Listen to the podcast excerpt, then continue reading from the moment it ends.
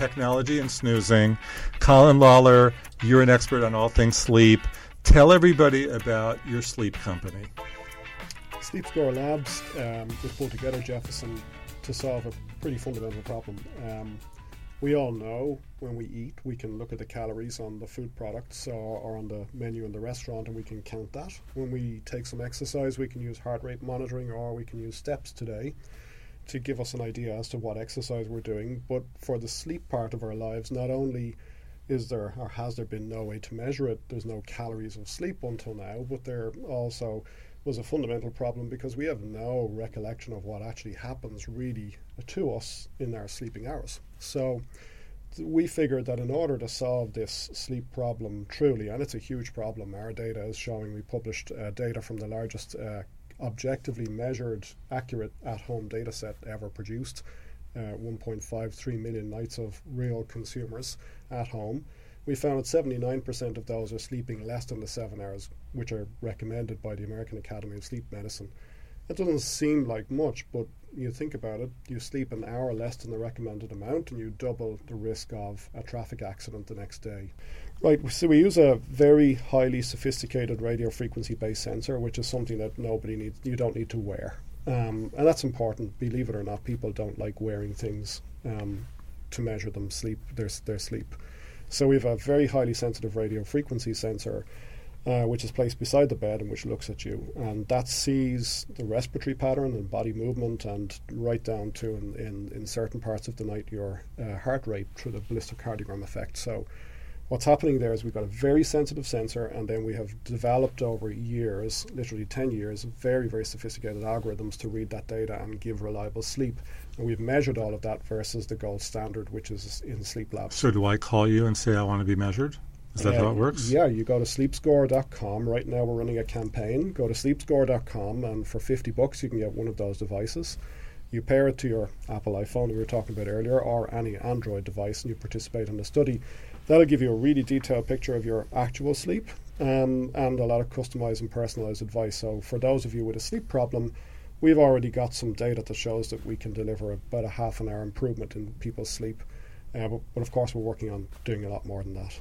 But we found a few very practical things to help you, Jefferson, which uh, some surprised us, believe it or not. Uh, the, fir- the first one was uh, your mattress can actually make a difference. The difference between the best mattress and the least well, uh, the, the least good mattress is as much as 20 minutes per night. 20 minutes doesn't sound like much, but believe it or not, uh, a lot of research on the efficacy of uh, sleeping pills, prescribed sleeping pills, shows that you know the difference between a sleeping pill and placebo is as little as 10 minutes. So believe it or not, mattresses can make a difference. And we're right now just working out which mattresses specifically, types, brands, sizes, etc., make the most difference. Um, alcohol.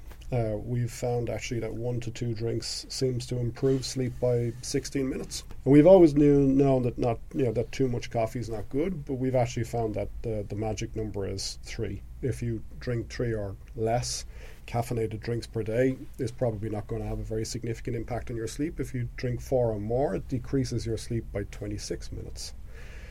So we're finding that there's a lot. At CES last week, there were about 100 new sleep products. The ones that stood out, and I actually asked the team the question before I came came up uh, from San Diego. Um, first of all, there's uh, uh, one particular product uh, called NuCalm uh, which is really focusing on uh, this whole meditation and mindfulness trend and getting people into the right state of mind for sleep. The other kind of uh, uh, uh company we saw there was Nightingale from Cambridge Sound Systems, and what they're aiming to do is to mask uh, background noises, which can also interrupt people's sleep. And we've been measuring that too. The other trend was around biological lighting. Um, so removing all that blue light from your bedside table, um, but on the other hand, uh, helping you to wake up more quickly in the morning with lots of it. Okay, so five years from now, after we've been measured and we have all these new products, how are Jason and I going to sleep better? Ah, so thanks to technology. So the first thing is you're going to think about sleep and the calories of sleep and sleep score, and that's going to be that's going to be what you use to decide whether you had a good sleep or not. And then, uh, because you got the data, you'll know what your sleep issue is. Are you insomniac? Um, uh, are you having a problem waking up during the night? Are you having a problem falling asleep? Um, do you have an underlying medical condition like sleep apnea, which, believe it or not, 20 plus percent of adults do? Um, do you have uh, simply just poor habits? Um, How do people find out more about SleepScore? Is it sleepscore.com? sleepscore.com. And if they want to read you on Twitter, Yes, it's uh, Colin J. Lawlor. And spell, spell that, C O L I N J L A W L O R. pretty easy. I'm at Jefferson Graham on Twitter. Thanks everyone for coming in and doing Talking Tech with me. Uh, don't forget to subscribe to Talking Tech on iTunes and Stitcher and leave your comments, reviews, and suggestions. Thanks for listening, everyone.